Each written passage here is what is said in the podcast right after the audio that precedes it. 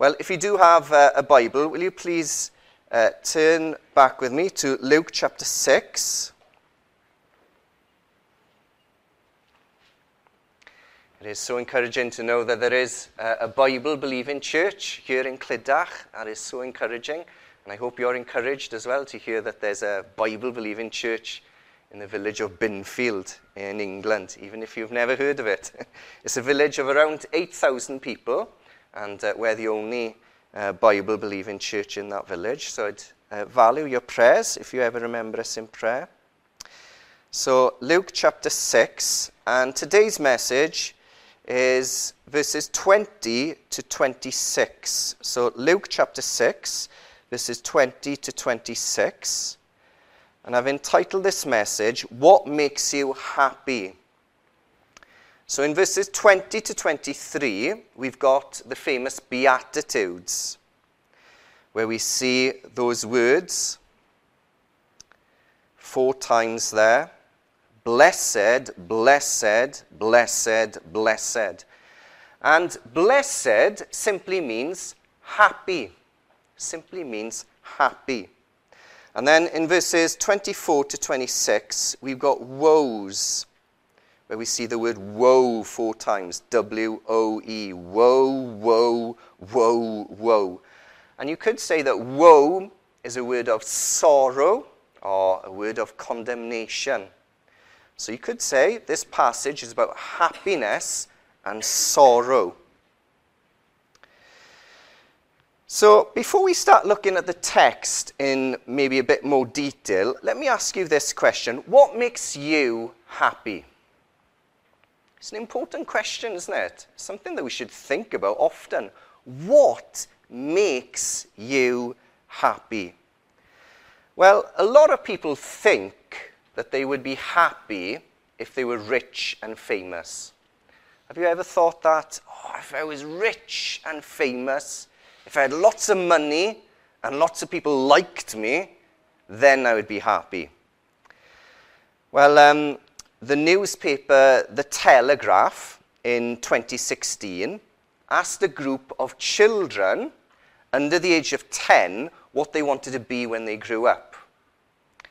I don't know, children, have you ever thought about that? What you want to be when you grow up?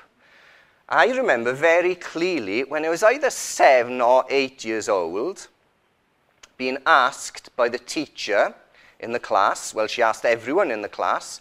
So this was way back in 1989 or 1990. It was either 1989 or 1990, long time ago, isn't it? Ancient history. And um, the teacher asked, What do you want to be when you grow up? And everyone said what they wanted to be when they grew up. Do you know I said? I wanted to be a doctor. Can you believe that? well, uh, that bubble was burst not long after that. I was never clever enough to be a doctor. But everyone else said they wanted to be a policeman, a few people said they wanted to be a doctor. Some people said they wanted to be a vet. Some people said that they wanted to be a teacher. Someone said he wanted to be an army man. There were three boys in my class who were farmers, so they wanted to be farmers when they grew up. Well, the Telegraph newspaper asked a group of children under the age of 10 in 2016 what they wanted to be when they grew up. And you know, half of the children said, When I grow up, I just want to be rich and famous. That's not a job, is it?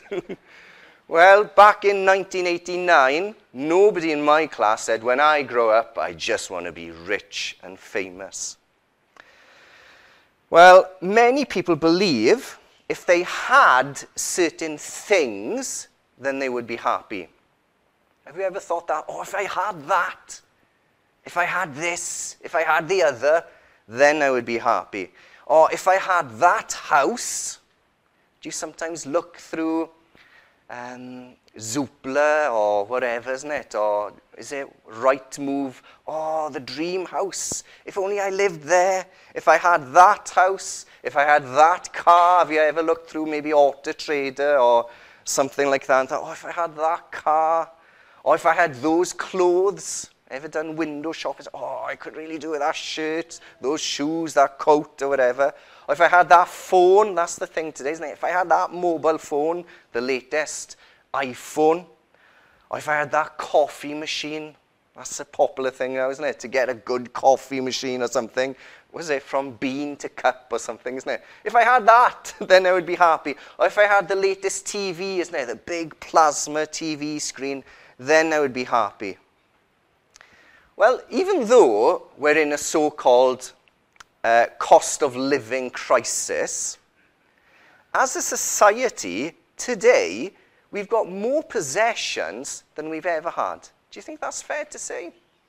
Even though we're in a cost of living crisis, as a society, we've got more stuff today than we've ever had. Uh, I don't know if any of you remember the BBC documentary series, The Happiness Formula. Do anyone remember that? There's a lot of it that's quite blasphemous. They go into sort of evolution a lot. But it's an interesting title, isn't it? The Happiness Formula. Is there a formula to being happy? Well, they said in one of the episodes that in the 1950s, half the population of Britain said that they were very happy. I think that's fascinating. Half of the population of Britain in the 1950s said, Yeah, I am very happy.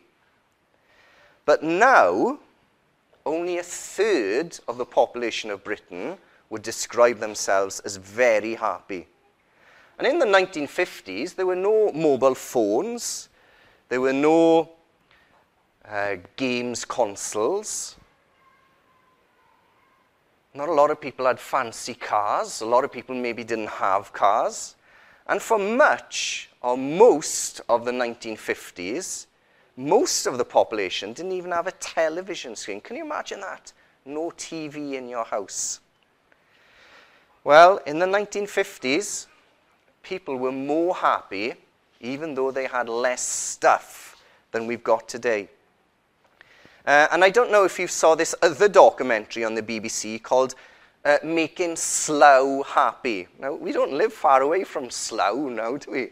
But oh, poor Slough, isn't it? Why did people feel the need to make a documentary series saying Making Slough Happy? The name doesn't help, does it?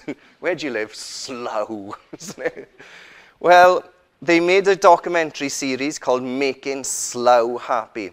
Uh, and it was about a group of experts attempting to teach the people of Slough how to make themselves happier.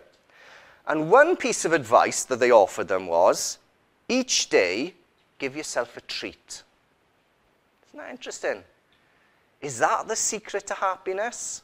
Each day, just give yourself a treat.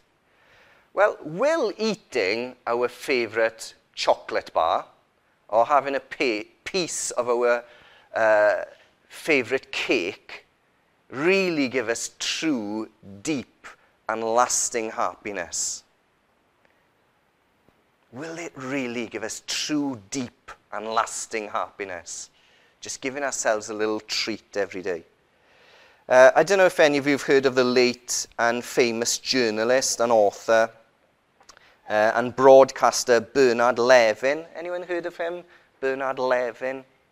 Well, this is what he said Countries like ours are full of people who have all the material comforts they desire.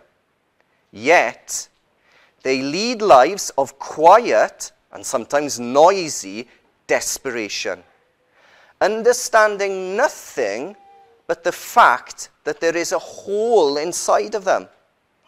That however much food and drink they pour into it, however many motor cars and television sets they stuff it with, however many well balanced children and loyal friends they parade around the edges of it, it aches. How true is that? But someone might say, but I do feel happy when I get a new house, a new car, new clothes, a new phone, a new coffee machine, a new television set. Or someone might say, but I do feel happy when I eat my favorite food or have my favorite drink. But how long does that happiness last? It won't be long until we want to move house again isn't it? We see another house on Zoopla or Rightmove. Oh, actually, I'd rather move there. Or it won't be long until we want a new car or different clothes or new clothes or a new phone or a new coffee machine or the latest television set.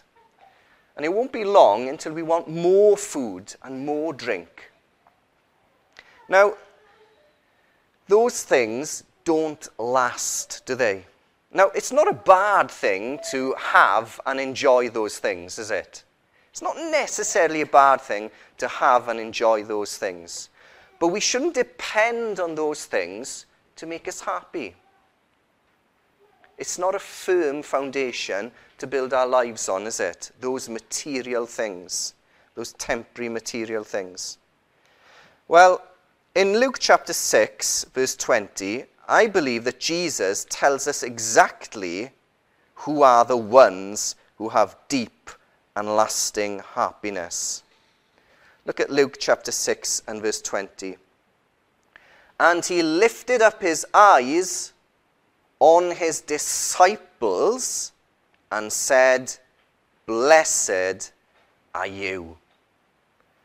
So Jesus looked at his disciples and said, Happy, blessed are you.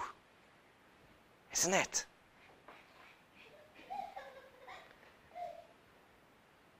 So Jesus tells us exactly who are the happy ones, the ones who have deep, lasting happiness. It is his disciples. But who are the disciples of Jesus? Or what is a disciple of Jesus? Well, disciple just means learner or pupil, doesn't it? Disciple just means learner or pupil. So, a disciple of Jesus is someone who is learning from Jesus. And that's the question this morning. Are we learning from Jesus this morning? Are we going to his word, the word of Christ, to learn from him? Lord Jesus, show me how to live a life of happiness, true, deep, and lasting happiness. A disciple of Jesus is someone who is learning from Jesus. And look at uh, Matthew chapter 28, verses 19 to 20. Very familiar words, aren't they? Known as the Great Commission. If we turn back to Matthew 28, verses 19 and 20. Jesus said, Go therefore and make disciples of all nations baptizing them in the name of the Father and of the Son and of the Holy Spirit, teaching them to observe all that I have commanded you. So, a disciple of Jesus is someone who has saving faith in Jesus, who's been baptized in the name of the Father, Son, and Holy Spirit, and is obeying everything that Jesus has commanded or is learning, learning to obey everything that Jesus has commanded. And every true Christian is a disciple of Jesus, aren't they? Every true Christian will be a disciple of Jesus, will be someone who's taken that step of obedience to be baptized publicly in the name of the Father, Son, and Holy Spirit, and is constantly learning from Jesus, constantly learning to obey his commands. So every true Christian should know true, deep, and lasting happiness. Now, sadly, we often judge other people by what they do. Have you noticed that? Sadly, we often judge others by what they do. Oh, what, what job have you got? Or what achievements have you had? Or what sort of school did you go to? Do you find sometimes people judge you by those things? What you do? Where are you from? I don't know. Who are your parents? What school did you go to? We often judge people by what they do. Or we may judge other people by what they have. We often judge people by what they have their wealth, uh, their looks, their friends, their possessions, isn't it? But what matters most in life is not what we have or what we do, but who we are. Shall I repeat that? What matters most in life is not what we have or what we do, but who we are. And that's the deep question. Who are you? I think that's a question we all need to answer. Who am I? Who am I really? Um, I know um, of a minister who used to be a lawyer. And uh, he gave up being a lawyer, a very successful lawyer, uh, to become a student in a Bible college in order to train for the ministry. And in the first year of his studies, he really struggled. Uh, it wasn't so much the lack of money that he felt, but the lack of self worth. So he'd gone from working full time as a lawyer to being a student full time. And he really struggled with that. He sort of struggled to feel sort of self worth. Uh, and he shared his struggles with a, a wise Christian. And the wise Christian told him something simple yet so profound. The wise Christian told him, What matters in life is not what you do, but who you are. Because our circumstances in life change all the time, don't they? Um, people retire, uh, people have disabilities. Our circumstances can change so quickly but who we really are deep down is so important. The secret to happiness is found in who we are.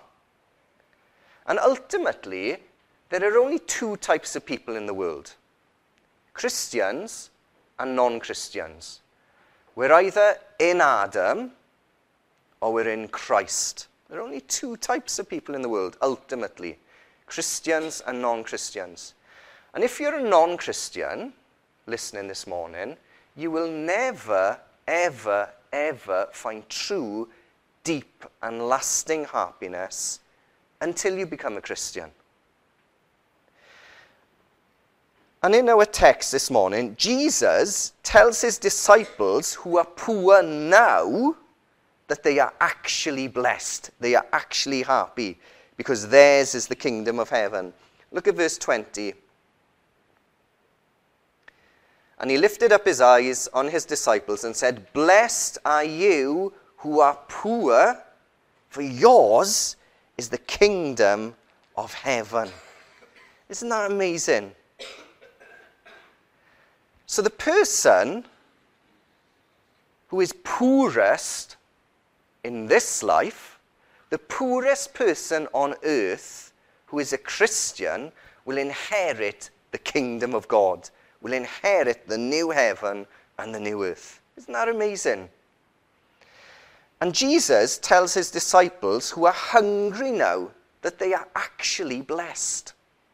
Saying, oh, how can someone who is hungry actually be happy? Well, because they will be satisfied. Look at um, the first half of verse 21.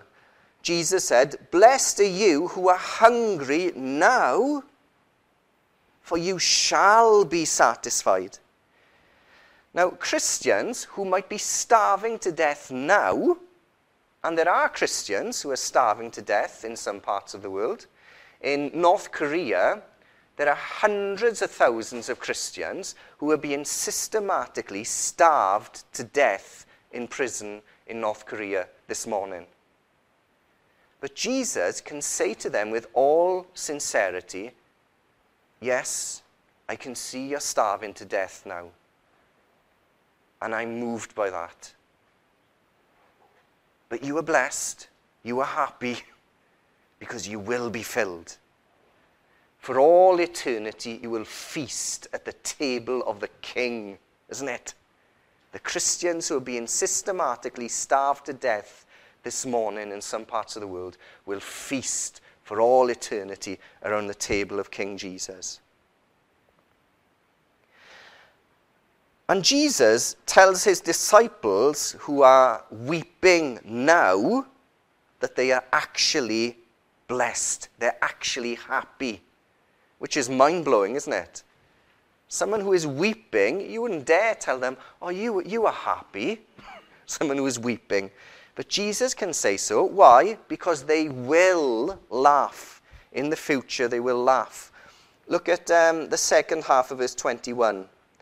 Blessed are you who weep now, for you shall laugh. For the Christians who experience suffering and sadness now, which are many, I'm sure there are many people in this room who've gone through terrible suffering and sadness as a Christian. Christians aren't immune from sadness and suffering, are we?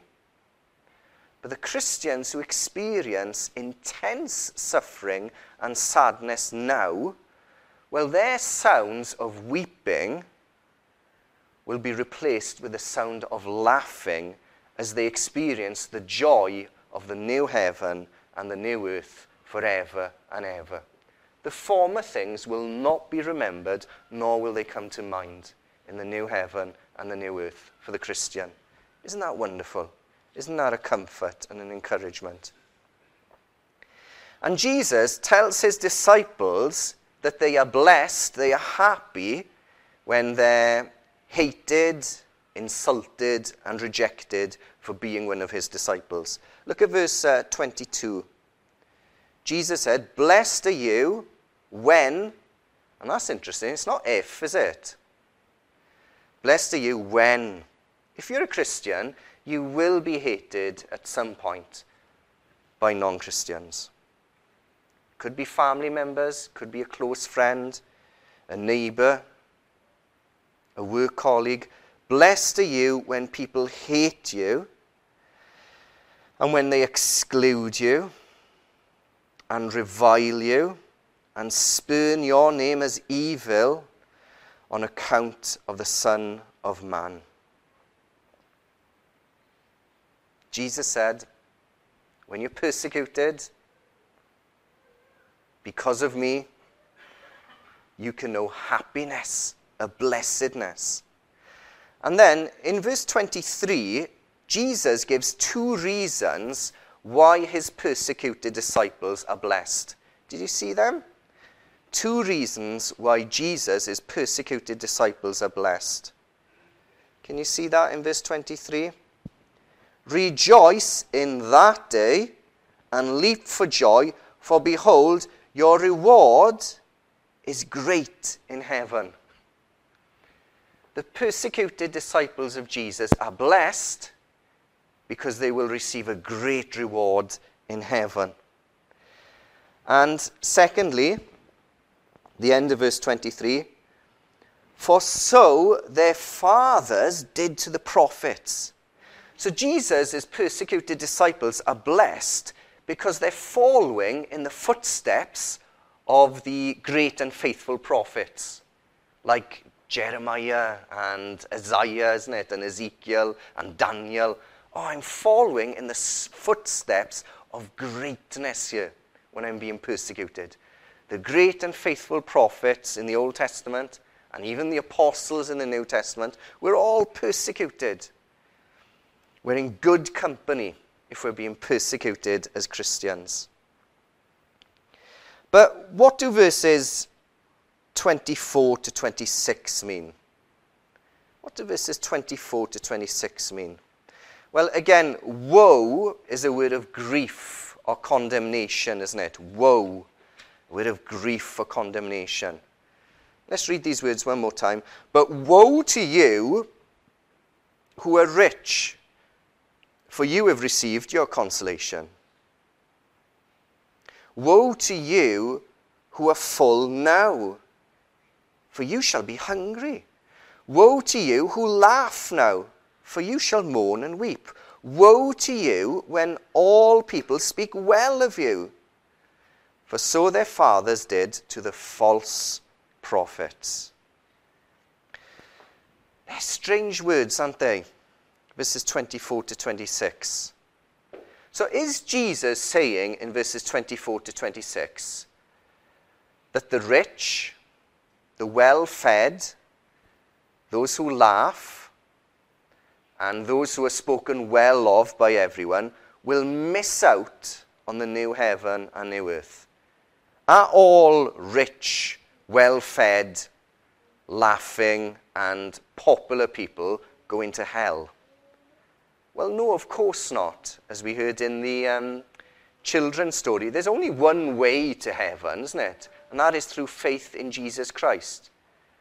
There's only one way to heaven through Jesus and his shed blood sins on the cross.